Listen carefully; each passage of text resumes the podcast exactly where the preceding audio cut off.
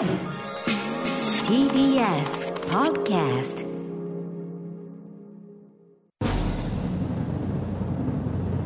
時刻は8時を回りました。TBS ラジオキーステーションに生放送でお送りしております。アフターシックスジャンクションです。さあここからは聞けば世界の見方がちょっと変わるといいなな特集コーナー「ビヨンドザカルチャー今夜は日本時間で本日授賞式が行われました。アメリカ映画界最大の映画賞第94回アカデミー賞アメリカアカデミー予想がライフワークミス・メラニーさんに総括していただきます。さあということでよろしくお願いします。よろしくお願いおします願いいたします。ということでまずは第94回アカデミー賞全23部門メラニーさんの予想と結果をお送りします。えメラニーさんすごいですね。もうねすでに公式の発表終わってるのに そのメラニーさんの予想との答え合わせこれだけ引っ張るっていうのはね。緊張の瞬間です。メラニーさん準備よろしいでしょうか、はい大丈夫です。まずは音響賞メラニーさんの予想は？デューン砂の惑星です。そして実際に受賞したのは？デューン砂の。砂の惑星。ごめんなさい。これ私ですね。ごめんなさい。ごめんなさい。いやいいですよいいですよ。いいんですいいですよ。続いて撮影賞です。メラニーさんの予想は？アリ・ワグナーパワー・オブ・ザ・ドッグ。うん。そして実際に受賞したのは？グレイグ・フレイザーデューン砂の惑星ザ・バットマンも撮ってますからね、すごいな、えー続いて短編ドキュメンタリー賞です。メラニーさんの予想は？ザ・クイーン・オブ・バスケットボール。そして実際に受賞したのは？ザ・クイーン・オブ・バスケットボール。的中でございます。続いて視覚効果賞です。メラニーさんの予想は？デューン砂の惑星。そして受賞したのは？デューン砂のい惑星これはトルトルンデス枠だったかもしれませんね、えー続いて長編アニメーション映画、えーアニメ映画賞です。メラニーさんの予想は？ミラベルと魔法だらけの家。そして受賞したのは？ミラベルと魔法だらけの家。的中でございます。続いて短編アニメ映画賞メラニーさんの予想は？小鳥のロビンです。そして実際に受賞したのは？ザ・ウィンドシールド・ワイパ惜しくもーはい。続いて国際長編映画賞です。メラニーさんの予想は？ドライブ・マイ・カーです。そしてもう皆さんご存知でしょうが受賞したのは？ドライブ・マイカー。おめでとうございます。おめでとうございます。続いて短編実写映画賞です。メラニーさんの予想は？プリーズ・ホールド。そして受賞したのは？ザ・ロング・グッバイはい、えー、リズ・アーメッドの、ね、やつでしたね。ここれコメントもすごかったけど、えー続いて衣装デザインです。メラニーさんの予想は？ジェニー・ビーバンクルエラ。そして受賞したのは？ジェニー・ビーバンクルエラ。クルエラでした。続いて脚本賞です。メラニーさんの予想は？ケネス・ブラナーベルファスト。そして受賞したのは？ケネス・ブラナーベルファースト。はいベルファスト大好き。ね、はい。あのーよかったです。はいよかったですね、はい。続いて脚色賞です。メラニーさんの予想は？えー浜口竜介大江高政ドライブ・マイ・カね原作があるやつを脚色する。そして、えー受賞したのは？シアン・ヘダコーダ愛の歌。これはね、そのエールからの置き換えというところですもんね。はい。続いて作曲賞です。メラニーさんの予想は？ーハンス・ジマーデューン砂の惑星そして受賞したのは？ハンス・ジマーデューン砂の惑星ドゥーンですね。多分、あれじゃないですか。ドゥーン、ドゥーンなところじゃないですか。えー、続いて、メイクアップヘアスタイリング賞です。メラニーさんの予想は？タミー・フェイの瞳はい。そして受賞したのは？タミー・フェイの瞳はい。やっぱね、ジェシカ・シャステインのね、あれを支えてますからね。そして、編集賞です。メラニーさんの予想は？ジョー・ウォーカーデューン砂の惑星。そして受賞したのは？ジョー・ウォーカーデューン砂の惑星。デューン、こうしてみるとすごいな。結構取ってるね。そうなんで。すよね。さあ、続いて長編ドキュメンタリー賞です。メラニーさんの予想は？サマー・オブ・ソウルあるいは革命がテレビ放映されなかった時。そして受賞したのは？サマー・オブ・ソウルあるいは革命がテレビ放映されなかったす時ごい。クエストラブ。監督ねこれドキュメンタリー賞だけど、ラッついにラップグループからアカデミー賞監督と、そこまで来ちゃった、えー続いて美術賞です。メラニーさんの予想は？ナイトメア・アリーうん。そして受賞したのは？デューン砂の惑星。デューン強っ。デューン。確かにこれもね美術すごい作品です、えーそして歌曲賞です。メラニーさんの予想は？2匹のオルギータスミラベルと魔法だらけの家。うん。そして受賞したのは？ノータイムトゥーダイ007ノータイムトゥーダイなるほど。さあ、そしてここからが主要6部門となります。助演女優賞、メラニーさんの予想は？えーウエストサイドストーリーのアリアナ・デ・ボース。はい、そして受賞したのは？ウエストサイドストーリーのアリアナ・デボース。はい、硬いところでしたけど、でもやっぱめでたい。ありがとうございます。はうん、これは素晴らしい。えー続いて助演男優賞です。メラニーさんの予想は？コーダ愛の歌トロイ・コッツァ。そして受賞したのは？コーダ愛の歌のトロイコツァ。はい、ということで、このあたりも予想通りですね。えー続いて、ここですよ。し 主演女優賞、メラニーさんの予想は？パラレル・マザーズペネロペ・クルス。あれ？ちょっと後ほど聞きますけど、ちょっと変わったところですね。はい。はい、変えた。えー受賞したのは？タミー・フェイの瞳のジェシカ・チャステイン。変える前だった。こう一番わかんないとおっしゃってましたけどね。はい、はい、続いて、主演男優賞、メラニーさんの予想は？ドリームプランのウィル・スミス。はい、そして受賞したのは？ドリームプランのウィル・スミス、はい、ウィル・スミス初のね、オスカーね、はい。実際に手にしたわけですからね、そこはおめでたいということですね。はい、そして続いて監督賞、メラニーさんの予想は？パワー・オブ・ザ・ドッグのジェーン・カンピオン受賞したのは？パワー・オブ・ザ・ドッグのジェーン・カンピオンはい、まさにこれも予想的中です。見事。お見事ですさあ、最後、作品賞。これね、心情的なもの入りますが、メラニーさんの予想は何だったでしょうか？こベルファーストですれはもうメルファースト好きだからね。はい好きだからしょうがないと。はいそして、受賞したのは、コーダ愛の歌でした。まあでも、コーダもね、強かろうというか、流れから言えば、はい。パワーオブザドッグ本命、そして、まあ、えーその、追うのがコーダであろうというのは、もう今のそのね、その最近の受賞の流れからそうであるという予想もされてたんでね。はい。だから、ね、見て好きになってしまうことにより、はい。予想のて、あれに関してはちょっとね、っていう。そうですね。それが予想難しくさせるのか。そこがいいじゃないの。はい。えー、ということで、まずは第94回アカデミー賞23部門のメラニーさんの全23部の予想と結果を一見お知らせしました。はい。結果、23部門中何部門的中したのでしょうか？はい23部門中15部門です。はい。これは、どうですか、結果的には。結果的にはねあの普通なんですけど大体そう15とか1617ぐらいが普通なんですけど、うんうんええええ。今年実はあの簡単だったんですよ。あ結果的あの、に。硬いってところがね、多かった。そうあのはい。硬いっていうところが多かったのと、あとね、結果を見ると、受賞したものが、うん。あのいわゆるフロントランナーと言われる各、あのうん。セクションで、最初から有力視されていた。はい、ものが取ってて最終的にね、フロントランナーが取らなかったサプライズは、えー、と短編アニメだけだったんですよ。あ、そうなんだそ。うだから多分ね23部門中22部門当たりましたみたいな人結構いるんじゃないかとねうん今年はそうなんだ。はいへえ、ありがそうなんですね。といそううことなんですちょっとね、あとはやっぱり、あれですよね、び微妙にその残りで迷ったところで、はい。あのー変えたらこうなった。とかもあるし。そうですね。あともう、メラニーさん自身、分かっちゃいるけど、作品賞なんかね、はい分かっちゃいるけど、で、もうしょうがないと。はい。ね、本望なりと。ね。ベルファストもね、でも、あの、脚本賞は取れてよかったですね。そうな本当に良かったです、うん。はね。正直取れないかと思ってたんで。そうなんですね。うん。うん、だから本当に良かったです。いやーということで、なんか、あのーまあ、この後も詳しく解説聞きますけど、なんかあと勢いとか流れあんだの、やっぱデューン強えな、みたいなさ。ーンってたくさんそうですね、デューン強かったですね、うんなんかやっぱりあの好きな人が多かったっていうことなのかなとうん思います。ね、技術的に高いのも間違いないですけど。はさあ、ということでね、えー、今年はですね、まあちょっといろんなこともありましたんで、えー、この後、メラニーさんの最終的なその予想ね、あの、そのな、ない、あの、中身の話であるとか、えー、そのアカデミー賞のね、その賞自体の話なんかも、はいえー、伺っていきたいと思います。メラニーさん、よろしくお願いしますよ。ろしくお願いします。Junction.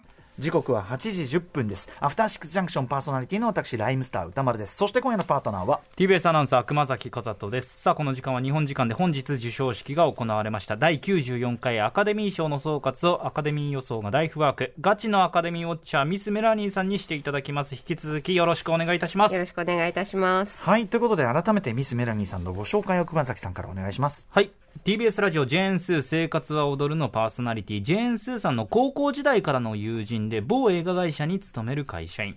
1989年からアカデミー賞の本格ウォッチスタート。2000年からアカデミー賞予想を始め、毎年授賞式の日は有給を取って会社を休み、家でアカデミー賞の中継を見続けています。今日の話、今日 の話。今日ですね今日有給なんですね、はい。2020年1月には自身のメソッドなどをまとめた著書「なぜオスカーは面白いのか受賞予想で100倍楽しむアカデミー賞」が正解者から発売されています。はい、えー、ということで、そんなメラニーさんも私の番組では前身番組のウィーケンドシャッフル時代、えー、第89回からま私予想を、えー伺っておりますし、それ以来本当にアカデミー賞を見るのが僕自身めちゃくちゃ楽しみになって、もともとそれは興味はあったけど本当にもう、もう倍増、10倍も何倍も楽しくなった。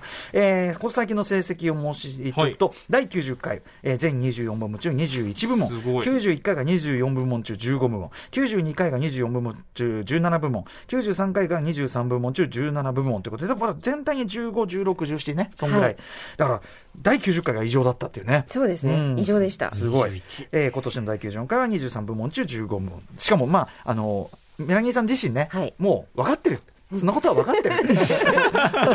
みたいなね、外し方もしてるんでね、もう数じゃないかもしれませんけどね。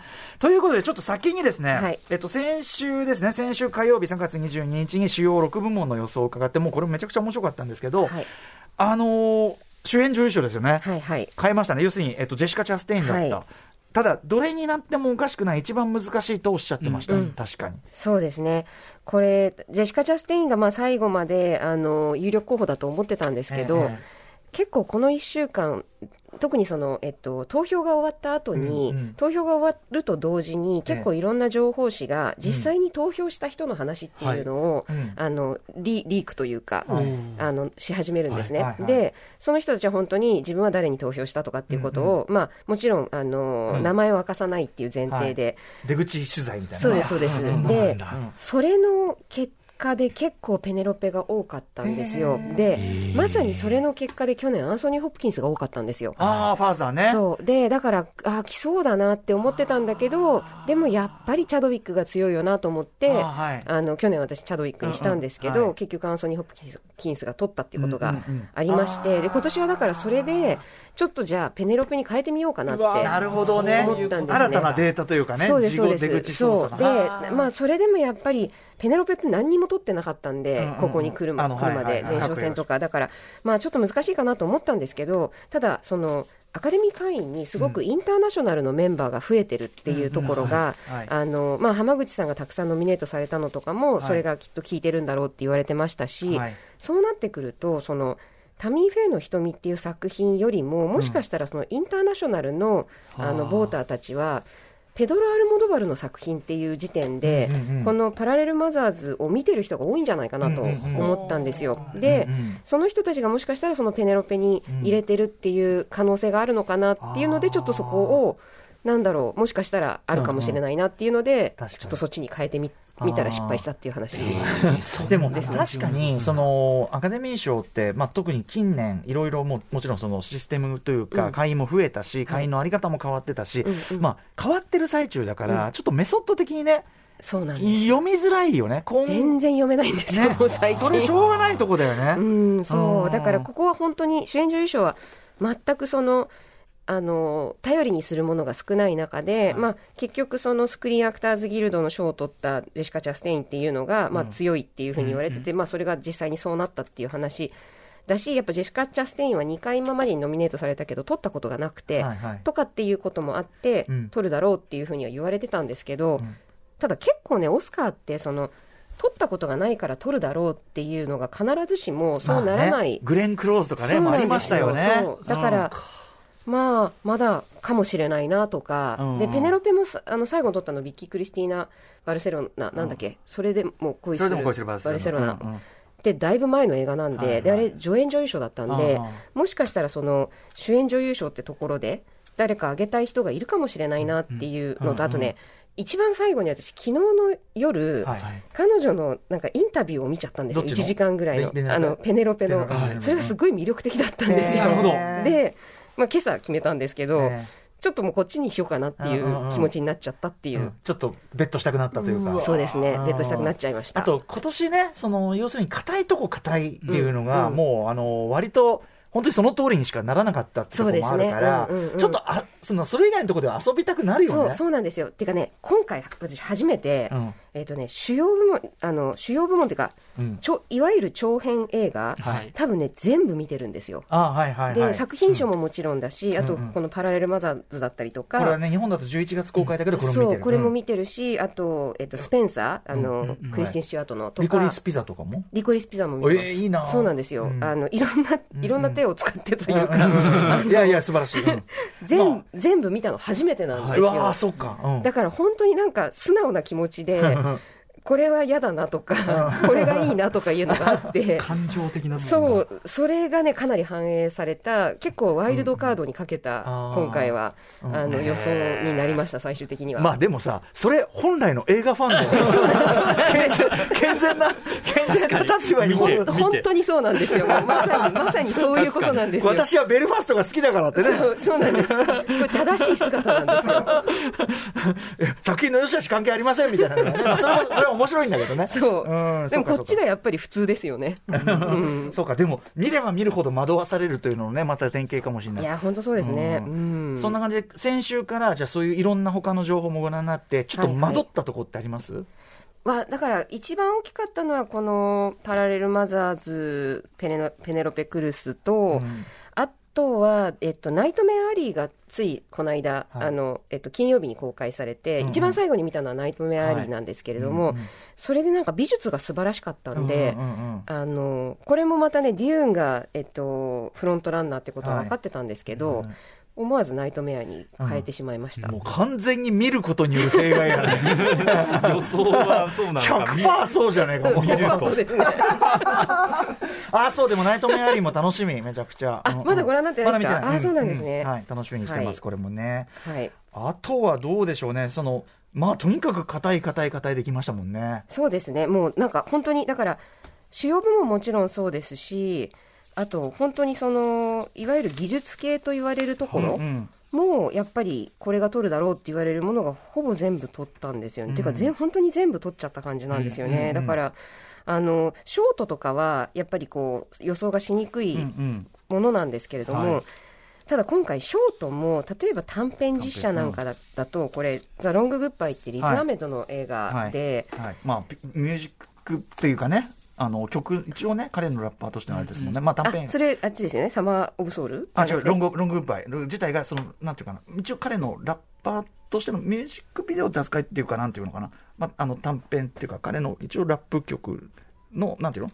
歌、なんていうの？ポエトリーリーディング調だけど、そうそう、ごめんなさい、ごめんなさい、ちょっとうん言ってることがいやいやごめんなさい。全然はいはいはい。短編が、はいはい。そうとかっていうので、多分見てる人が多いからっていう理由なのか、これもやっぱりフロントランナーだったんですよね。あそうなんだそうそうそう。でよ本当唯一フロントランナー小鳥のロビンだったんだけどこの「ザ・ウィンドシールド・ワイパー」っていうのだけ。これは短編アがニメ。そう、はい。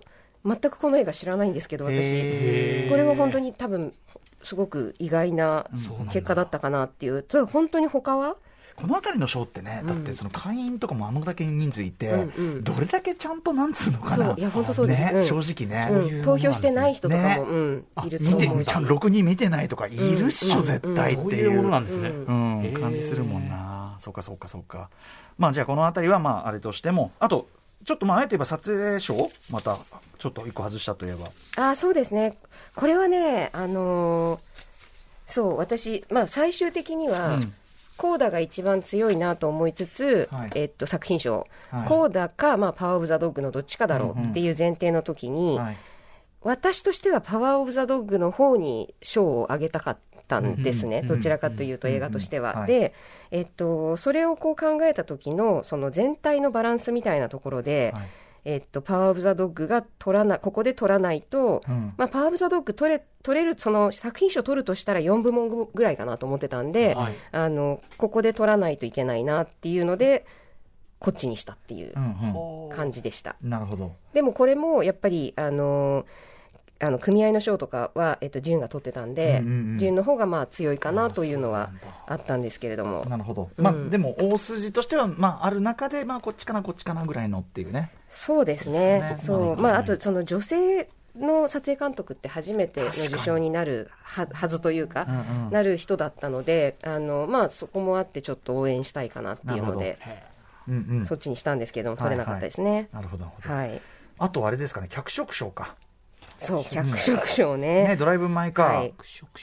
ドライブ・マイ・カー取れたらいいなと思って。いいなと思って、これは願望、そうですね。これはもう最終的には願望ですね。うん、これもねあのコーダが多分作品賞になるだろうと。で作品賞を取るためには絶対ここで脚色賞を取らなきゃいけ要するにないので脚本、脚色、そういう本の部分っていうのは、もう作品賞と直結してるわけですもんね。そうそういうことか。そう。であのコーダは監督がノミネートもされてなかったですし、はい。あー。あのっていうかもう取った3部門しかノミネートされてなかったんでここは絶対に取らないといけないところだったんだけどなんかこ込みでみたいなね、そう。込みで受賞、うん。そう。私としてはその作品賞をコーダではなくベルベルファストじゃないあの ベルファストだとは思ってなかったんですけどうんうんあのパワー・オブ・ザ・ドッグの方でうん。組み立てようと思ってたんで、あただあんまりパワー・オブ・ザ・ドッグパワー・オブ・ザ・ドッグ脚色賞を取るとジェーン・カンピオンが2回ステージに上がることになるんですね。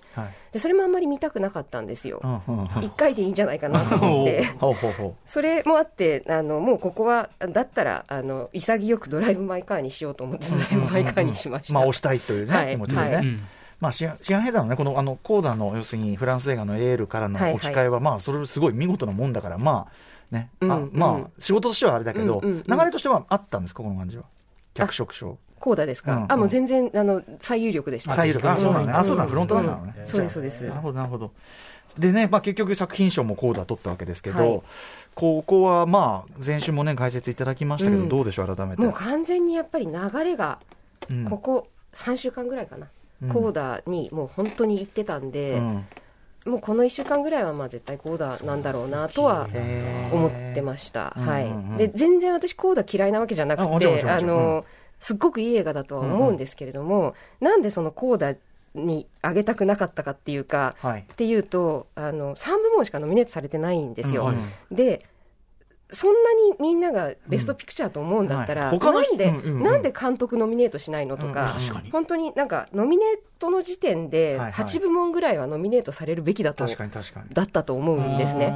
でそれがな3部門しかノミネートしてないくせに、これを Best Picture に選ぶっていう,、うんうんうん。いうのがちょっとすごい納得いかなくて、なので普通に考えたら12部門にノミネートされてるパワー・オブ・ザ・ドッグうんうん。なんじゃないのっていう。だってそう、ね、それこそ総合そう力で言うならね。そうそう、少なくともノミネーションまでは行ってるわけだからね。そうなんですよ、で技術の、の人たちもみんなそういうふうに認められて、なのになん、なんでパワー・オブ・ザ・ドッグじゃないのっていうのがすごくこう、うん。おかしいなと。つまりその、なんていうかな、その、勢いで取っちゃってる感みたいなのそうにな結局そう。結局じゃあ何が一番重要なのかって言ったときに本当にこの1か月の間にどれだけのキャンペーンをしましたかみたいなところがそうキャンペーンってのはまあ、実際に重要なんですけどでも、はい。あのそれって本当にじゃあその映画の本質のところでみんな選んでるのみたいなところがぐ具体的にはそのアカデミー会員に、はい。なんていうのかな、どういうプレゼンをしてくるんですか、あのアカデミー会員に直接例えばあの入れてくださいとかいうのは禁止されてるんですね、うんはい。だから本当に例えば交通広告だったりとか、はい。ビルボードだったりとか本当にこういろんなところのその広告なんかをもうんうん。う買い占めて、そこにこう刷り込みをするんですよねだから。もうこうだ今年のベストピクチャーですみたいなのが散々いろんなとこに見えるからロサンゼルスにいる人はあこうだっていい映画なんだ見なくちゃみたいな感じでやっぱりこう見たりとかあっていう。単純に物量構成もあるんだ。そうですそうです。そんなことするんだ。そうなんですよ。で、だから本当になんかもう、そのサンセットストリップをこう、あの、車で走ってると、もう看板看板の連続で、で、そこ、すごい、パワーオブザドッグなんかは本当にネットフリックスお金持ってるんで、あの、すっごいたくさん抑えてるとか、でも、あの、コーダもアップルなんで、やっぱりお金持ってるんで、結局そういうところの差っていうのが出てきたりするんですね。そっか。そう。わーちょっと生臭い話。まあね、そのアアカデミー賞とかね、ちょっとその生臭さもね、そうなんです、そ魅力のこもうちなんだけどね。含めて、そう、ん。含めてなんだけど、あの今回は本当にそれ、まあそどど、それだけじゃないかもしれないんだけど、うんうん。はあのコーダの勢いがすっごく強くなってきて、っていうところの中で、本当な、でも3部門しかノミネートされてないんだよねっていうのが。数字が、数字が通ってねえだろうかっていう。か、だからアカデミー賞ウォッチャーだけにね、わかる気もします。そう。なんですよ、それがすごく気になって、はい。私はちょっと違うんじゃないかなっていうふうに思っていたっていう。なるほど、なるほど。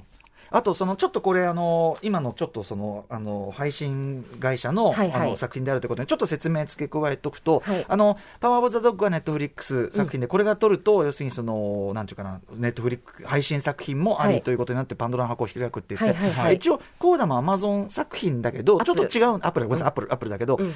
ちょっと立場が違うんですよね。そうなんです。で、えっと、えっと、コーダっていうのはもともとはい、あの、インディペンデントに作られた、うん。あの、映画で、で、あの、今日、監督も言ってましたけど、はい。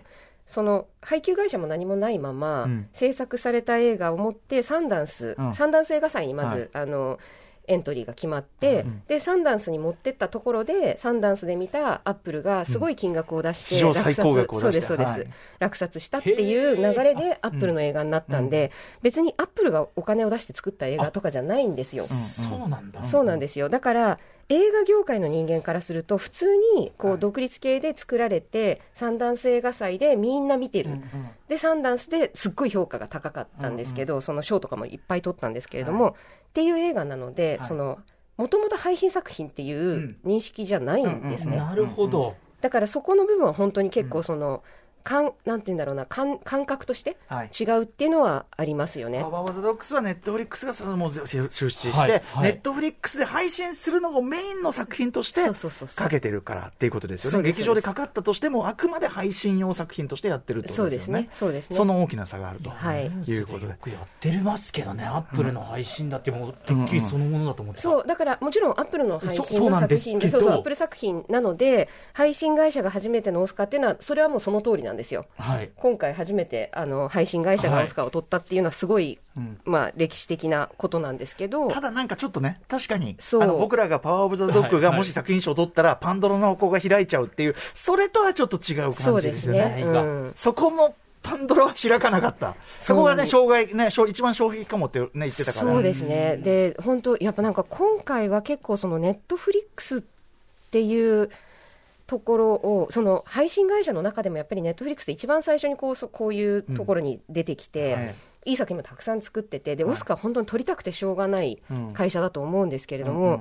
やっぱりなんかもしかしたらちょっと、あのそれを良しとしていない人たちがいるのかなと思ったのは、本当にパワーオブザドッグ12部門にノミネートされたのに、うんうんうん。うん結局1部門しか取れてないんですよ。うわーそうか、驚き。3分の3もあれば12分の1もある本当だそう。でしかも、ネットフリックスってノミネートが発表されたときは、パワー・オブ・ザ・ドッグだけじゃなくてね、ドント・ルック・アップとか、はチック・チック・ブーンとか、んうん。いろんなそのネットフリックス作品がノミネートされてて、27だったかな、ノミネートの数が、もうぶっちぎりで1位だったんですよ、うん。はい他のスタジオも寄せ付けないぐらい、このジェーン・カンピオンの1個しか取れなかったんですよ、確かに、確かに。な、なにそれ。それ結構なすごいことを。そうですよね。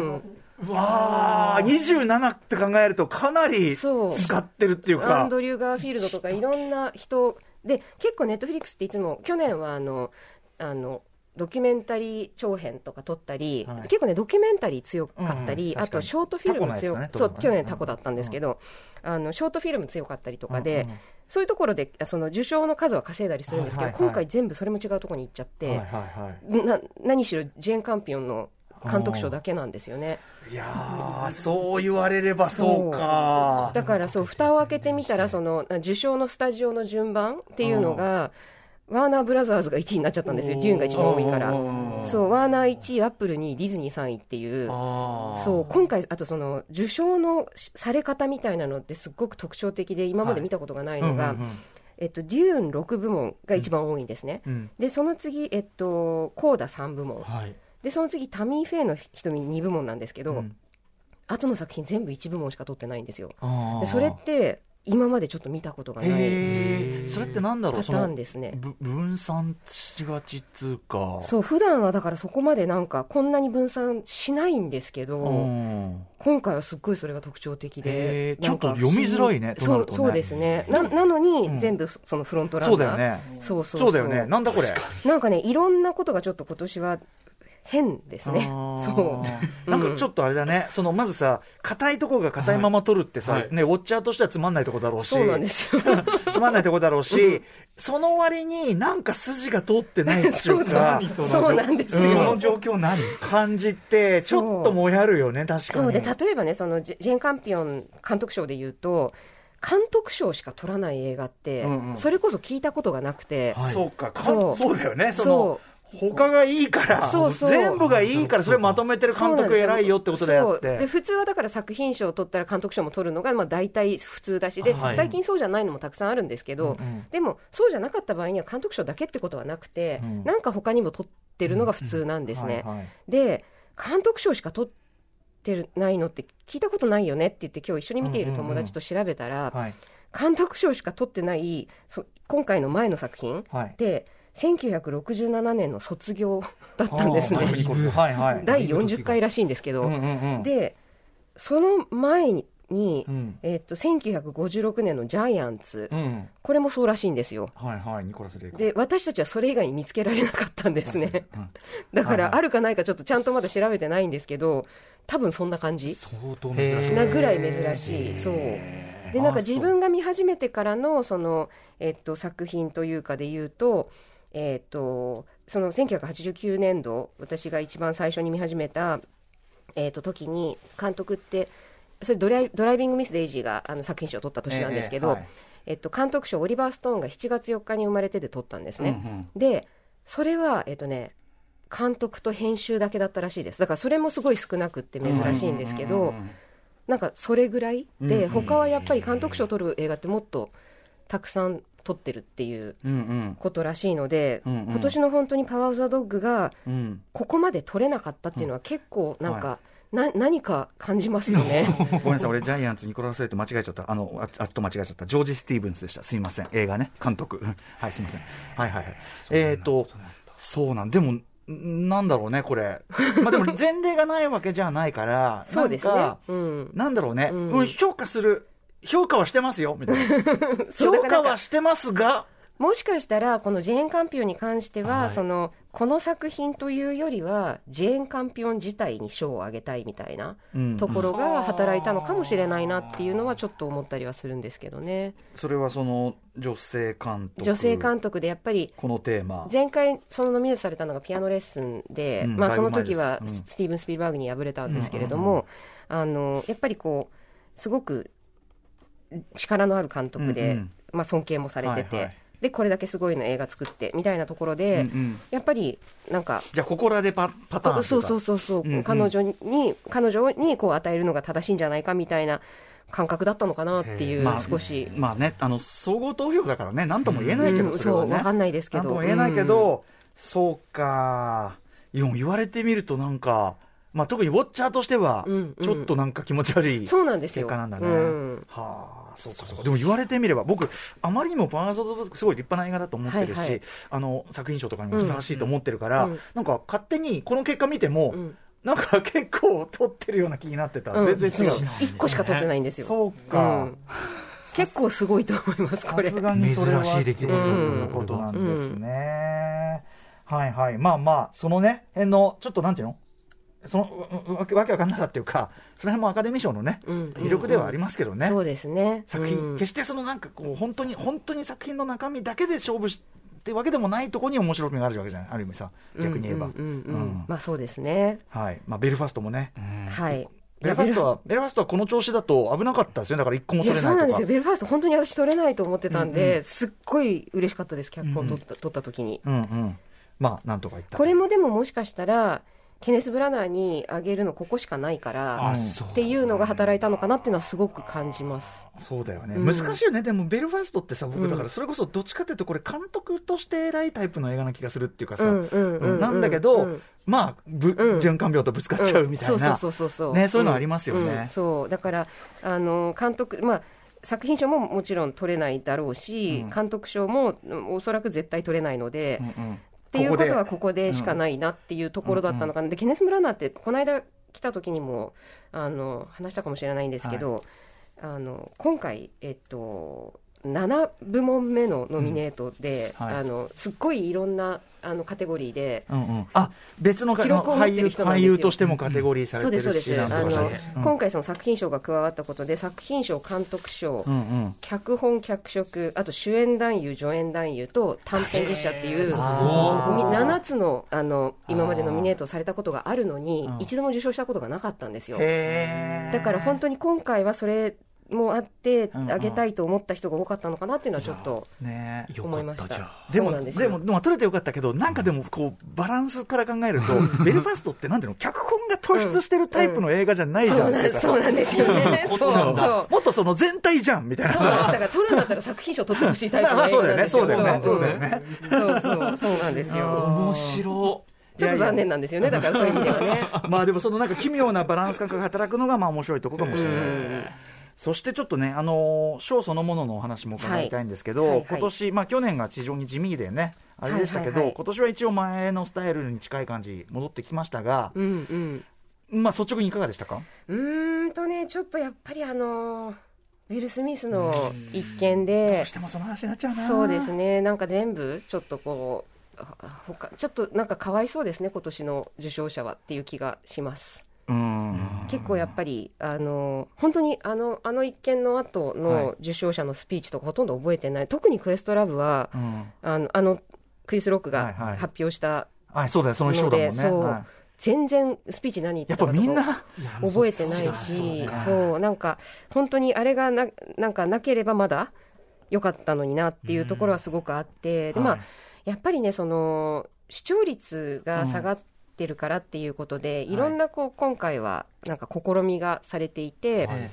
で、まあ、その8部門、最初に、あのー放送する前に発表するっていうのが一番最たるものなんですけど、うんあれもね、やっぱひどかったですね、あれは。なんか情報が結構漏れ漏あれだった。漏れたっていうよりもね、全然もうアカデミーあもうが公式公式しちゃって公式が、そううわー、興ざめ。そうなんですよ、うん。だから私たち、そのテレビ放映が始まる前に、すでに8部門の結果を知ってしまうような状況になっていて。本当に舐めてんな。いや、そうなんですよ。結局だから全然やっぱりその8部門に対する敬意がないってことが、もう今回分かっちゃったんで、うんうん。やっぱりひどい。で、しかもそのスピーチが途中でこう、あの、インサートされるんですけど、ええもうなんか何にもないのに突然こうスピーチみたいな感じはいでうん入ってくるから、それもやっぱりね、入ってこないんですよね、その自分の中に聞いていて。やっぱりこう、あの、プレゼンターがいて、はい読み上げて、舞台に出てきて話すっていうそのタイミングがないとん、なかなかやっぱそのスピーチって、はい。もうコマーシャルの後にすぐ、そのブレイクの後にすぐ、はい。突然スピーチされてももなくね。はいそうなんですよそうなんですよ。だからもう本当にその8部門のことはやっぱりひどくって。兵士としか言いようがないうーわ。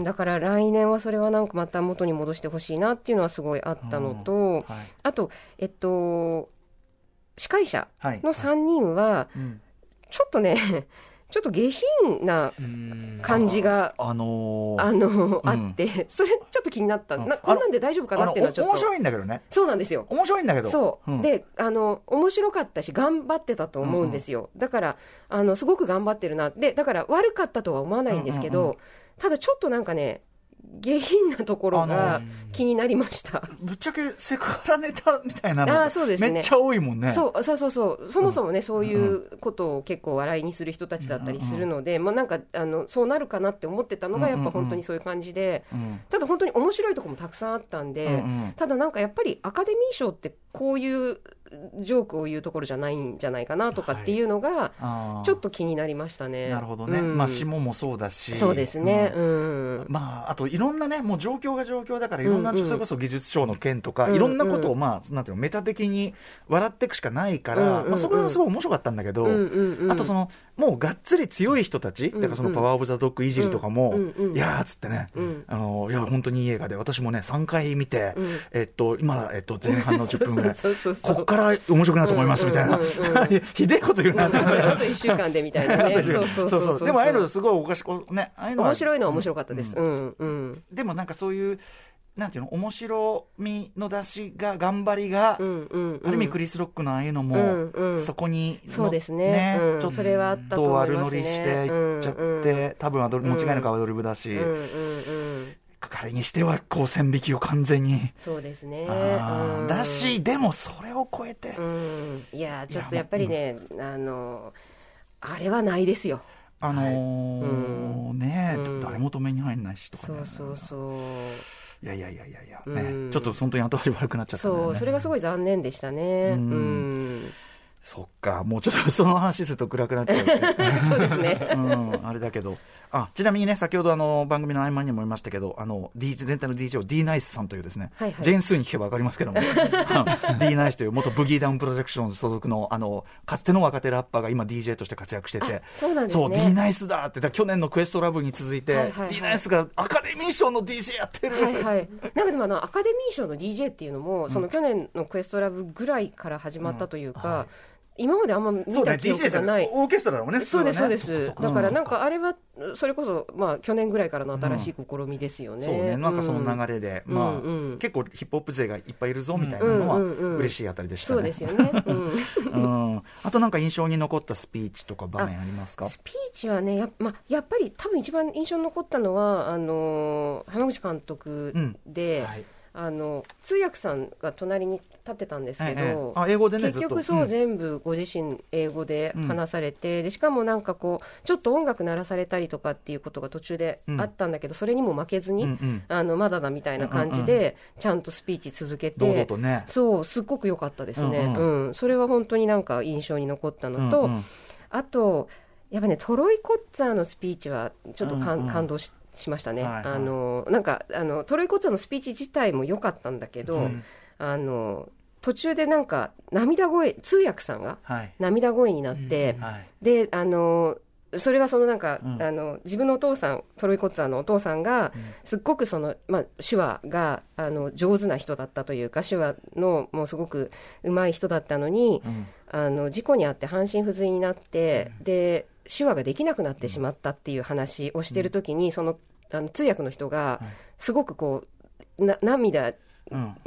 なんかこう涙声みたいになっているのが聞いてて分かったんですよ、でやっぱそれはすごくなんていうか、うん。あの感動したというか、やっぱり多分、この通訳の方ってずっと今回、あの 2, 2ヶ月とか、そのポン・ジュノさんの時とかもそうでしたけど、ずっと多分このキャンペーンをトロイ・コッツァと一緒にやってるんだと思うんですよ。うんうんうんでずっと一緒にいる中で、ああいう話もなんかね、きっと。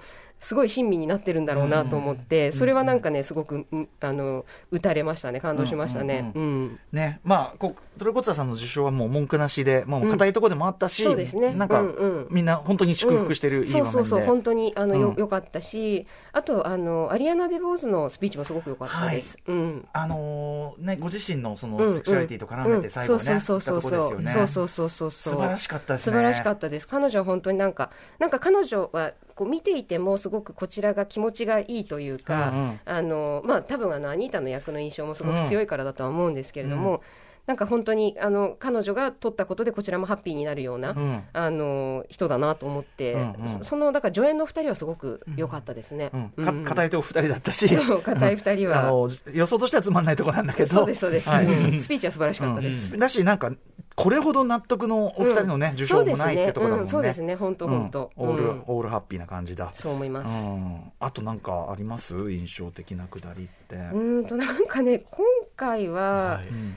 ちょっと本当によくわからない演出が結構あって、ほうほなんかね、あのプレゼンターでこう出てくる、あ一人で出てくる人っていうのもいるんですけれども、ええ。なんか3人とかで出てくるあのパターンが結構あって、でうん。それがなんかいろんな作品あの、パルプフィクション組とかね。そうです、そうです、そうです、はいはいはい。あったなんか、周年を祝うみたいな感じで、うん。で、ゴッドファーザー50周年とかうん、なんか、ジュの15周年とええか、あとね、えっと、何かが30周年、あ、ホワイトメンキャントジャンプだ、うん。が、なんか30周年かなんかで、な、な、な、まあ、それはいい。なんであの映画が選ばれたのかちょっとわかんない。その、その4つね、あで、よかったんだけど、うんパルプフィクションって28年なんですよ。微妙。そう30じゃないっていそううなの。な、なんで28年で周年みたいな。キリがいいわけではないその本当になんか確かに。作品の選ばれ方がすっごく不思議で。謎なのね。そうなんですよ。ああ、確かに。それ、誰かもし理由知ってたら教えてほしいなっていう。確かに確かに。今のところまだ情報をつかめてないんですけどなんであの4作品だったんだろうっていうのが、なるほどね。そう、ちょっとね、よよくわからない。あ、そう。へえ。まあ、あのね、パルクションのあの箱を開けて、取り出すとかあの演出とかね、楽しかったから全然いいけどさ、そうそうそうなんですよ、あのうん。そうでなんかあのその例えばパルプフィクション組の,、うん。あの 3, 三人がこう揃ってるところとかって、まあ、なかなか見ることがないから、懐かしくあのウェズリー・スナイプスとウディ・ハレルソンとかすごい、うんうん。うんロージー・ペレスすごい良かったんですけど、そうそうすごい良かったんですけど。でもやっぱそのでもなぜ今ここで？そうそう。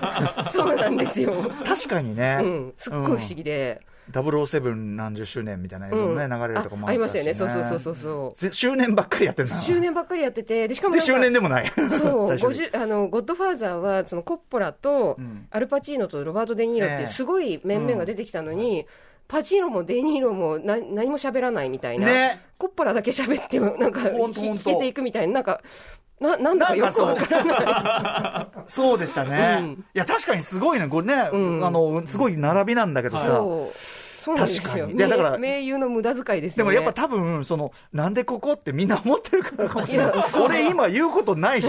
本人たちもそういう感じだいぶご無沙汰してますが。そうそう。本当にそうですよね。ハウス・オブ・グッチも全然何も来てませんが、みたいなさ。そうそう。いや本当そうですよ、ね、ん。そういうのがあるのかもしれないよね。あそうかその謎演出か。そうなんですね。ライザ・ミネリとねあのーあのーレディガガ。レディガガがね出てきたのとかね。だからそういうなんかちょっとなんだろうね。なんかなんか。そうね、あとね、あの、ちょっと残念だったのは、その、えっと、多分、若い人たち、 viewer を呼びたいっていうので、えビヨンセがオープニングアクトだったんですよ。はい。で、ーお二人のねウィリアムズ姉妹あそうですそうです。のやったコンプトンのそうです、そうです、そう。はい。で、そのビヨンセ呼ぶのはいいんだけど、うん。やっぱりオスカードルビーシアターでやらなきゃ意味がないんですよ。ああ、そのパフォーマンスを。だからはい。はいビヨンセの、その場でやんないと。そう、パフォーマンス自体は素晴らしかったんだけれども、映像でしたからね。そうなんです。あれだったら別に、なんかプロモーションビデビデオ見ればいいじゃんみたいな話で、確かに。そのやっぱりあそこに来てそのその場で、うん。あのあ同じことをはいやるっていうことに意味があって、確かにだからこそ盛り上がるっていんんう確かに。ものなので、うんあれは本当にちょっと残念でしたね、うんうんうん。うん。せっかくビヨンセが出るのうんうん。に。なんか去年の流れな感じしちゃいましたね。あなんかその映像作品として作り込むみたいな、うん。そう。去年はあのドルビーシアターじゃなかったりとか、うんうん。うんそのあのユニバーステーションと2つに分けてやったとか、いろんなしょうがないからそうコロナのいろんな理由があったんで、まあ、去年はしょうがないかなと思ったんですけれども、うんうん今年はできるでしょっていう、うん。そう。そあとこれされがちょっと。映像空撮見ててさコンプトンどこまで人止めしてんのみたいな。本当ですよね。嘘みたいな。かなり遠くからね馬に乗ってくるっていうね。本当、ねう。うん。ん。いやそうね。でも言われてみれば確かにそうだわ。そうなんですよ。だからちょっとその辺もなんかね、うん、ちょっと残念でしたね。なんかだからキャッチーにポップにうん広くみたいな、うんうん。グラミー賞みたいにみたいなそうそうそうそう。のがなんか空回りしてるとこもあるし、うん。っていうことかな。そうですね。やっぱアカデミー賞ってちょっとそういうのじゃないんで、うん、も基う一個本的には拡張もあってほしいもんね、うん。そうなんですよね。やっぱそう。だからやっぱ人選みたいなところまあ司会者も含めて、うんなんか頑張ってたんだけど面白かったし頑張ってたけどそうそう。MTV アワードならいいけど BET アワードならいいけどそうそうそうそうそう、うん。アだからね。カデミー賞じゃないよねっていうのはちょっとやっぱりありましたね、そうだよな、いろいろね面白かったけどね、うん。お亡くなりになったゴールデングローブ賞みたいなね、そうそうそうそうそう。面白かったけどさそうそうそうそうそう。うん。いやーということでまあ波乱もねうんまあ起こるのが生放送だしね。うん。そこも込みでのということでね、うん、そうですね。あると思うけどね、うんうん。あの作品賞読み間違いとかもあったんでね。まあそうですね。そううん。近年いろいろです。か ら ということで今年あの総括すればみほメラニーさんどうでした？あの予想も含めて94回。まあ、あの楽しかったです、私、好きな映画が多かったんで、うんうん。あの今年のオスカー、全体的にはあの最後まで楽しめたのは楽しめたんですけど、まあ、ちょっと今話したような理由で、いちょっと残念なことも結構あったかなっていうような感じでした。ただあの無事にね浜口さんも受賞されて、ね。うん、あの結果としては全然良かったと思います。うん。あとなんかその顔ぶれの華やかさっていうのかな、うん。うん作品も含めて、うんうんうんこれぞ横綱たちみたいなのがね、うんうんうんしかもすごいアートっぽいのから、うんうんまあ、結構さ「ドントロックアップみたいな、ね。ちゃんと楽しいやつとかさ、うんうん。あの全部揃ってて、ね。なんか賑やかでうんいいねみたいな、いや本当に楽しかったです。うん、りますよね、あとあれですね。デンあのあれだ。あのデンゼル・ワシントンのうんデンゼル・ワシントンの兄貴っぷり、ああはいはいはい。ウィル・スミスに対して。そうそうそう、あやっぱ兄貴なんだみたいな。そうですね、うん、ロバート・マッコールやんみたいな。はい。ということでありがとうございました。ありがとうございます。西村兄さん、はい。来年第95回、はい。アカデミー賞の来年もよろしくお願いします。もちろんです。てか今から始まるんだもんね。そうですね。そうですね。今日から始まる感じで。す今日から。今日から。次の1年。これからのほら公開のあれがあるわけだから、あと我々まだ作品賞見逃してるやつもちょっとあったりするので、そこも楽しみにしてます。ということで、お別れの前にぜひお知らせごとメラニーさんからお願いします。はい、もうこれ2年前にあの出たあの本なんですけれども、正解写真書から発売中の、えー私の著書ですね、なぜオスカーは面白いのか、ね受賞予想で100倍楽しむアカデミー賞という本がありまして、ちょっとね、古くなってきたんで、あのメソッドも使えるものと使えないものがあるかもしれないんですけど、いやいやいや、でも名著、まあ。ちょっとした入門編としてうん。読んでいただければ。あのパラサイトですごい盛り上がったタイミングでもあったからさ、うんうんうん。なんかすごくこう、なんかまあ変わりつつあるアカデミーはいはい。賞と、うん。まあその変わらない部分っていうかな、うんうんうん。あれですごくやっぱいいタイミングで出されたと思うし、本当に名著だと思います。あの本当に映画見るの楽しくなるよ、マジで。なので、ぜひぜひ皆さん。あの私もおすすめの名著です、えー、なぜオスカーは面白いのか受賞予想で100倍楽しむアカデミー賞発売中です。ということでいやいやいや、お疲れ様でした。え今日はもうもうもう何？そのアカデミー賞振り返り、個人的なね、はいはい。そういうのとかやるの？まだいやまあ、いいちょっとね、原稿一本だけまだ書かないそうだ、ごけないんですけど、はいはい、ごめん。はい、帰ってください。お疲れ様でした。えー、ここまでのゲスト、アカデミー予想がライフワーク、ガチのアカデミーウォッチャー、ミスメラニーさんでした。ありがとうございました。ありがとうございましたはい最高。そして明日のこの時間は読書についてあれこれ語らう雑談企画ブックライフトークフィーチャリング福田理香金田純子をお送りします Junction.